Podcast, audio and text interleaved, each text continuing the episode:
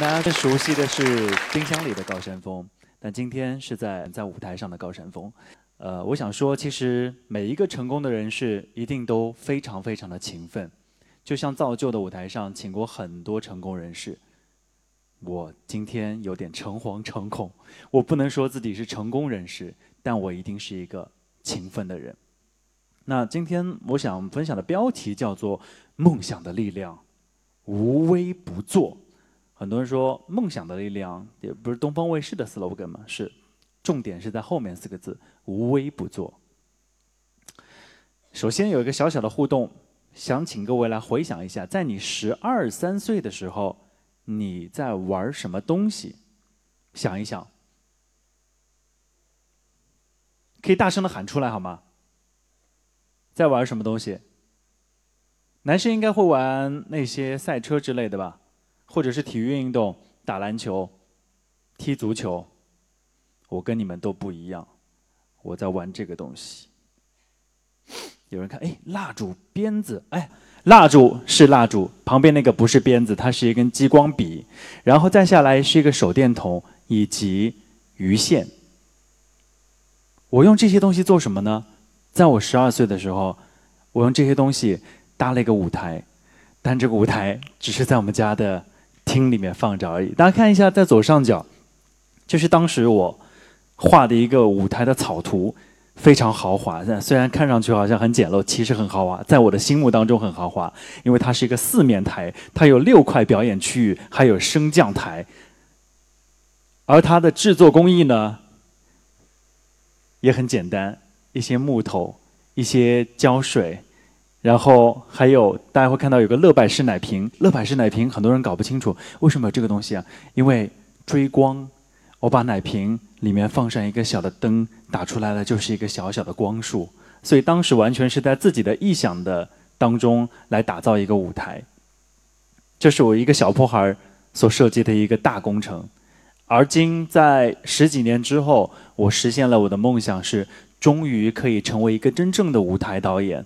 这几年我都担任的是东方风云榜音乐盛典的晚会部分的总导演，所以大家看左边是我们今年的设计图，包括我们的机位图，而右边就是在搭建时候，在梅赛德斯奔驰文化中心从无到有舞台一点一点搭建起来，从灯架、基础台到最终我们呈现出一个非常豪华和漂亮的舞台，在过去的二十五年里，成为整个华语乐坛非常重要的一张排行榜和每一年内地。最最最最可以说是权威的豪华的一个颁奖典礼。哎，没说此处应有掌声，好，谢谢谢谢。其实呃，我想说的是，有人说，哎呀，挺厉害的嘛，呃，这个晚会的总导演。其实我想说，就像我的标题，这个无微不作。早最早，我追溯一下我跟东方风云榜的渊源，是在二十一年前。也就是第五届东方风云榜的时候，我就已经参与到这个东方风云榜的工作当中，而且一年都没有间断。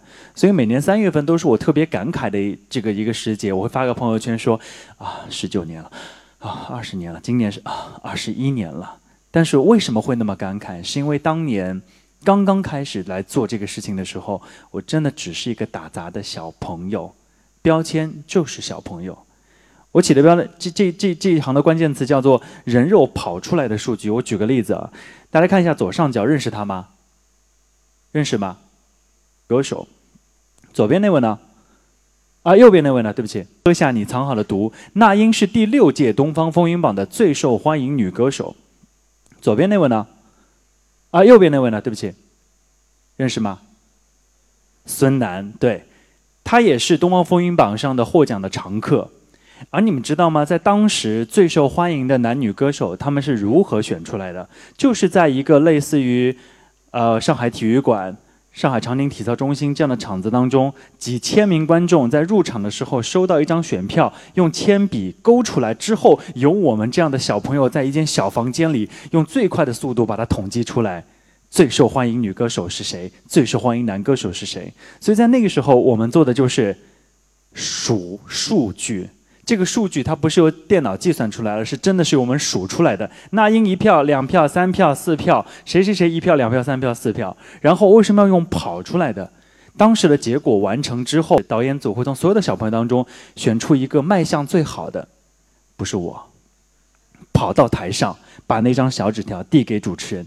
主持人说：“这就是我们新鲜出炉的第六届东方风云榜最受欢迎女歌手，恭喜那英获得。”所以那个时候没有人会在意说背后有多少小朋友在去做这个工作，但是回想会觉得说，嗯，东方风云榜从最小的最细微的工作。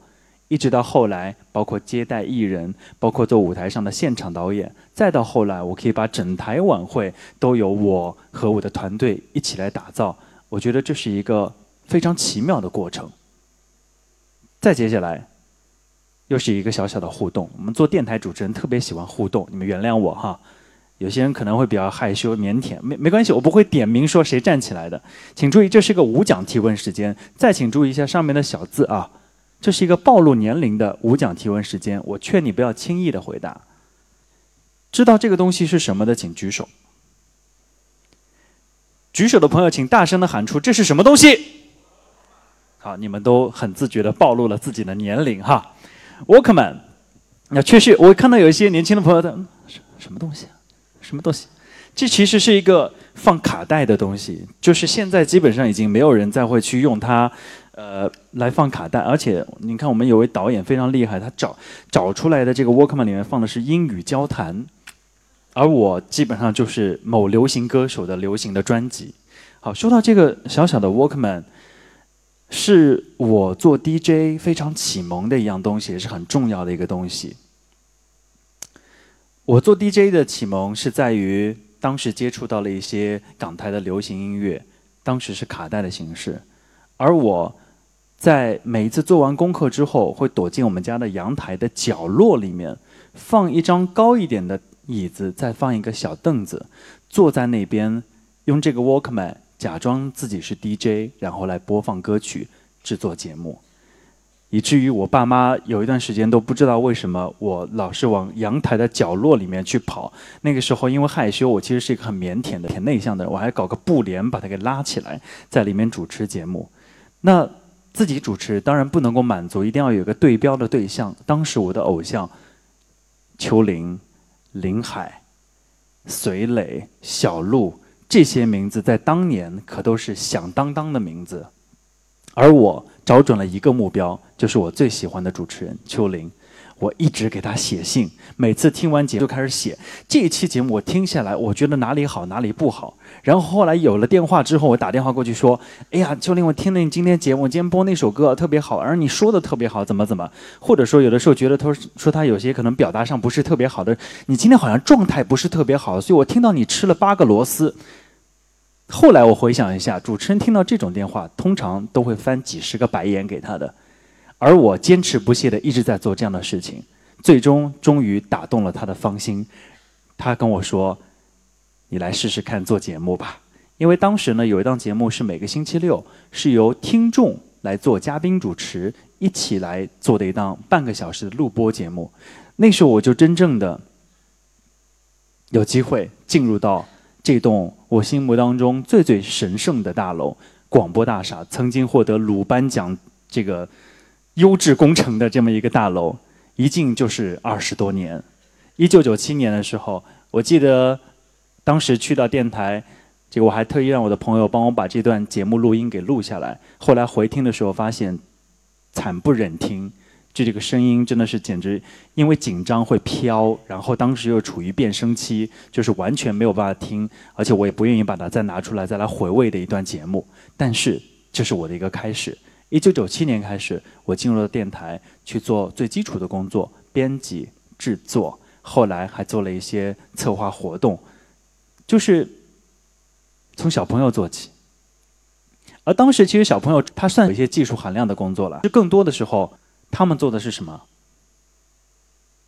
是不是？哎，某某小朋友，你帮我去拿一个快递。哎，某某小朋友，你帮我去拿一个那个那个外卖。基本上小朋友的功能，百分之五十解决的是外卖和快递的最后一百米。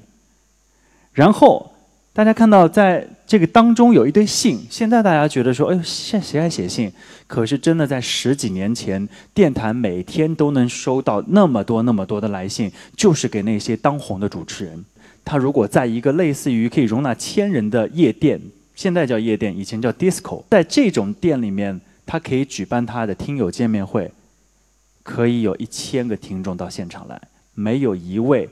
明星就是这个主持人，就是台上最闪亮的明星，所以在当时可以说是广播的黄金年代吧。九七年一直到二零零五年，整个相当长的一段时间里面，我都很希望自己能够有一档属于我自己的节目。但是，一直到二零零六年，也就是我第一次踏入广播大厦九年之后，我才真正的属于了有一档属于我自己的节目，叫做《九点人来疯》。那零六年到现在，我们回头看看，也有十二年的时间了。以至于现在，经常我们出去，呃，跑客户也好，或者碰到一些这个有人说我听过你节目。也好，会偶尔听到一些声音，叫我是听着你节目长大的。本来呢，我很排斥这句话，因为我也不是年纪很大，虽然也人近中年，但是总觉得怪怪的。后来有人跟我说：“哎，你想想好吧，已经十二年了。当年听你节目十几岁的初中生，现在已经二十几岁了，好吗？如果早一点的话，都已经做妈了，好吗？”也是因为在电台，从所有的基础的工作、微小的工作开始做，做，做，做，做，做到最后，我才有机会。在这个幕前，也就是话筒前，把我自己的想法、思想和我喜欢的歌曲传递给我的听众。接下来我们玩一个小小的游戏，你看互动又来了，肯定会觉得这主持人真的是广播主持人就是喜欢互动，那大家就互动配合一下。现在我们要两两配对，您可以跟你右边的人两两配对，两两配对，大家主动一点。那你们是这样做的吗？那就跟右边的人配个对，好不好？配个对干嘛呢？请你。不要看他的眼睛，你就凑到他的耳边，跟他说一句话，就说：“今天你过得好吗？”好吧，来，请大家做一下，哎，就是这个，就这个语气啊，就这个状态，不要看他的眼睛，不要有任何眼神的交流，你就说：“今天你过得好吗？”来，三二一，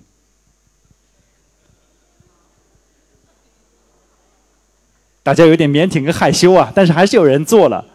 现在我们再换一种方式，还是你们两两配对，但是请注意，你在开口之前，先把你的嘴角上扬，然后对他说：“今天你过得好吗？”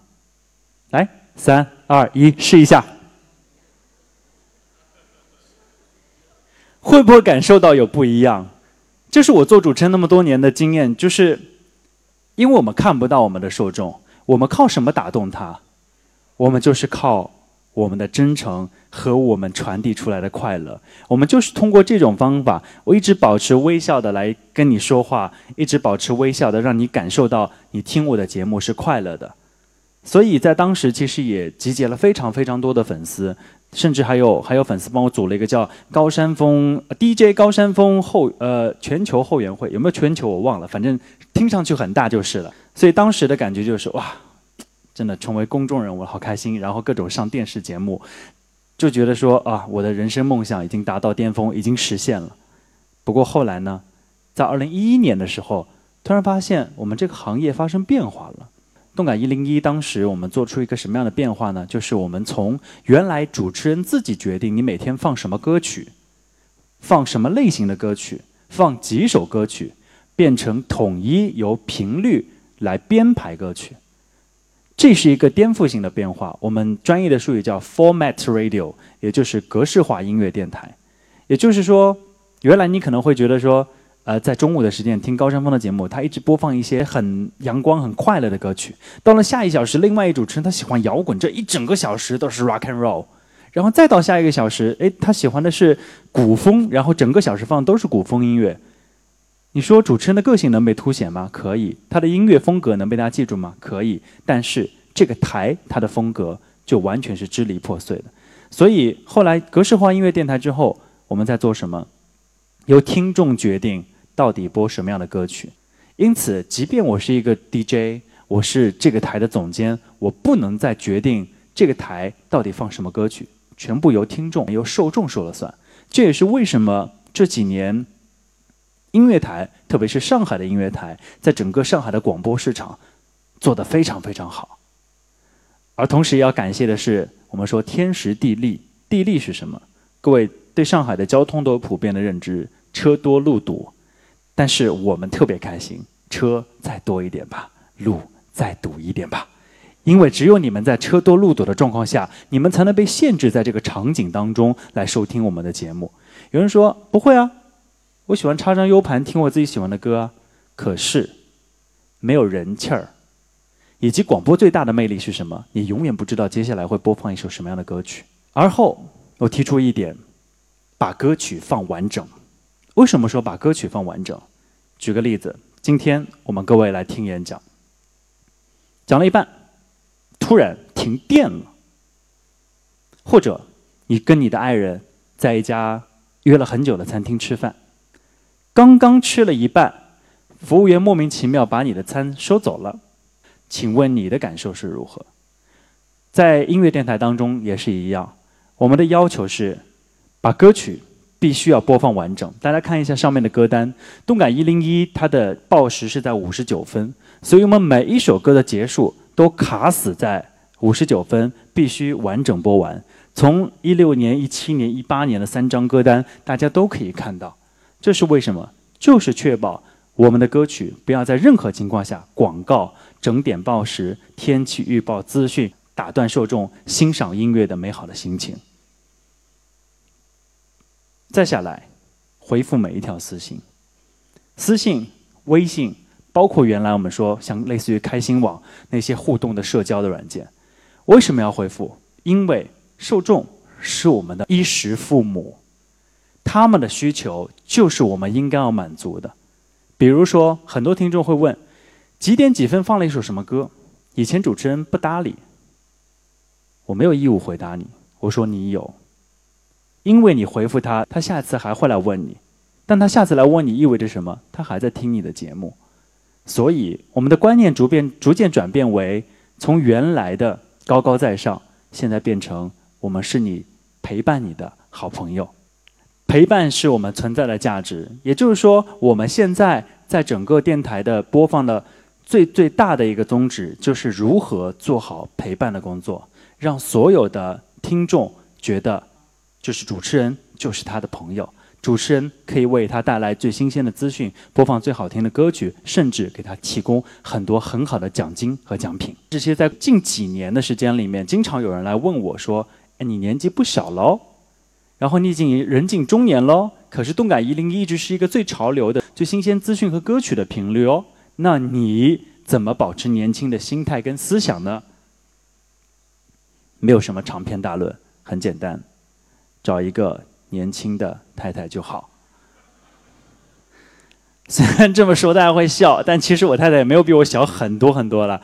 注意那个括号里打的“太”，就是年轻态。其实就是因为我们随着年龄的增长，我们看的书、看的电影或者接触的人，我们的思想会发生一些变化，但是。我们做媒体的始终要保持最新鲜，对于市场的一个敏锐度。所以，特别是在我近几年转管理岗位之后，主动去接触这些事情的意愿变小了，全部都是被动的被我太太带的。所以她看什么呢？她看《中国有嘻哈》，她看《热血街舞团》，然后他看《偶像练习生》，他看《创造一零一》，而这些节目我全部被动的在一起看。所以我才能够在节目当中聊很多，我们的受众以九零后、八零后为主，他们知道的我也知道，他们不知道的甚至我也知道。所以我觉得要在这个舞台上特别感谢一下一直带着我与时俱进的我的太太。好，这就是今天跟大家简单分享的一些我的从业经历，也希望给大家多多少少有些启示吧。我觉得就是我就是这么一个小人物，在媒体当中的小人物，从小做起，但是。我可以实现我最大的梦想。谢谢大家。